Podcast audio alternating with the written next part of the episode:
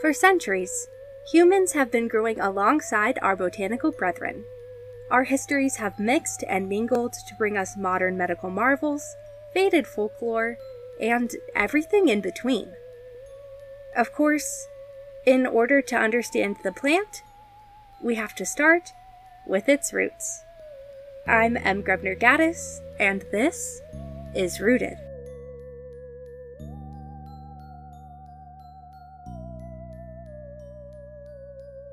Hello, and welcome back to another episode of Rooted. This week, we're digging into a slightly feral floral favorite, foxglove. Foxglove, or Digitalis purpurea, is native to Europe, but can now be found pretty much anywhere. It's the most famous member of the Plantaceae family, with most of its relatives looking extremely similar, but not being nearly as famous. It gets its name due to the fact that its unique purple flowers look a bit like the fingers of a glove, but it's also called fairy's cap or fairy's fingers.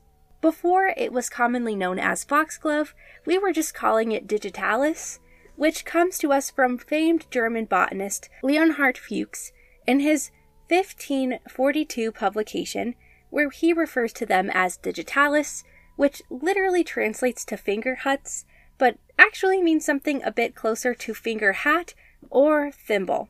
It's easily identified because of its tall, spiky form that is filled out with dozens of tube or finger like purple to light pink flowers that all have distinct spots, beckoning all kinds of pollinators to crawl inside and rub their little butts all over them, or curl up for a quick nap. The plant itself can get up to about a foot tall or so, with a bunch of light bright green leaves at the bottom of the stalk, which is then covered by downy, light gray hairs. While foxglove flowers are pretty and have plenty of uses, one important thing to note about this prolific biannual is that it's highly toxic to humans. So it's best to be careful when handling it or putting them in cut flower bouquets. They can pop up pretty much anywhere, as they really aren't too picky when it comes to soil, but they do prefer areas with recently disturbed soil and a decent amount of rainfall. In Greek mythology, foxglove is sacred to the goddess Flora, who apparently used it to impregnate Hera with the god Ares by rubbing it all over her body. Meanwhile, in Scandinavian folklore, it's said that fairies actually trained foxes to ring bells of the foxglove plant to warn each other when hunters were near. There are also some heartbreakingly adorable illustrations of foxes wearing the flowers as tiny little shoes, which are like just absolutely heart melting, and on our Instagram if you want to see them for yourself. In Ireland, fairies loved it so much that it's said a fairy had surely been anywhere you saw a foxglove growing in the wild, and folks used to plant them in their gardens in hopes that the fairies would come pay them a visit. In England, it was even said to be bad luck to pick a foxglove as it would make the fairies angry. But that didn't stop folks from picking them to place in bouquets, as well as in babies' cribs or children's shoes, as it was believed that doing so would protect the child from bewitchment and later scarlet fever, though no scientific evidence has ever supported that one. While we don't have any real proof of them being used to ward off scarlet fever, we do have a bit of a whimsical tale to tell us how we ever figured out that foxglove could be used in medicine.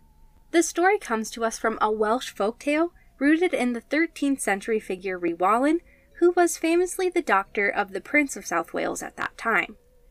As a young man, Rhiwallon was walking by the lake when a mysterious mist arose from a magical golden boat.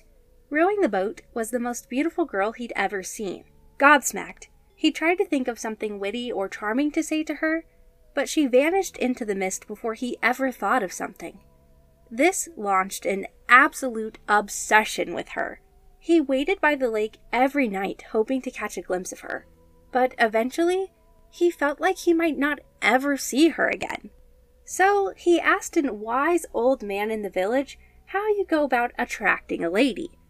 The answer? Cheese. Which, like, genius move if you ask me. Like, who in their right mind is turning down cheese? Anyway, it absolutely worked, shocking no one. And she agreed to not only go on a date, but basically committed to marrying him on the spot, as anyone would, honestly. As the years passed, they had three sons, and after the last son grew up, Rhiwallon's wife began rowing back to the lake. One day, she returned with a beautiful box adorned with jewels. She told Rhiwallon that if he would just hit her three times, she would be able to go home. Not wanting to harm his wife or lose her forever, Rhiwallon refused to hit her. However, that next morning, Rhiwallon was leaving for work after breakfast and said goodbye to his wife the way he always did. He tapped her three times and then leaned in to kiss her. But as he leaned in, she disappeared into the very mist she had appeared to him in all those years ago, leaving behind nothing but the box.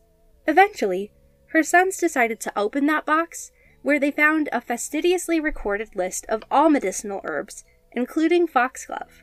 Speaking of medicine, foxglove has been used to treat everything from epilepsy to heart disease. As I mentioned earlier, foxglove is toxic to humans in all parts of the plant, so please don't look at this as the hottest new addition to your medicine cabinet. Foxglove's leaves contain digoxin and digitoxin, which work to help strengthen the heartbeat and even out blood pressure while improving circulation by blocking and disabling the sodium potassium ion pumps in the heart cell membranes causing a rising concentration of sodium and calcium ions inside the cell. Increasing the concentration of those ions causes the heart to beat stronger and a little slower, helping to promote better blood flow. However, if the dose is too high, foxglove will cause the heart to not just slow, but stop altogether. Not before it causes nausea, vomiting, diarrhea, tremors, and heart attack. Today, we actually use a synthetic version of these chemicals in pharmaceuticals that treat various heart and cardiac diseases. In non lethal doses, digitalis can cause visual hallucinations, which create halos of light and give everything a strangely yellowish hue. This has led to all kinds of interesting scenarios over the years, including everything from traffic accidents for those taking the over the counter pharmaceuticals to Van Gogh's signature style. We believe that Digitalis likely caused the shift to a more yellow palette and some of the iconic imagery in Van Gogh's work due to the fact that he was painted holding foxglove multiple times and likely would have been prescribed some kind of foxglove supplement to help treat some of his more chronic health conditions. Today, foxglove remains an important plant for pollinators, helps to fill out plenty of bouquets, and even still technically has a place in our medicine cabinets. Whether they've been intentionally planted in your garden or sprinkled along roadsides by wind or fairies, I hope the next time you see one, you think about all the interesting stories associated with it.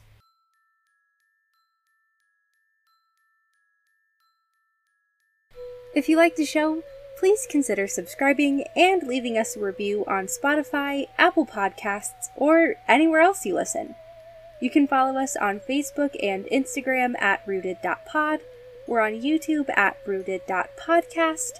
And you can check out our website, rootedpod.com, for transcripts, updates, and so much more.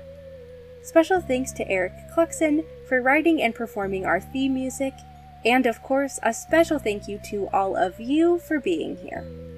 Until next time, be kind to yourselves, be kind to the earth, and just like a plant, drink your water.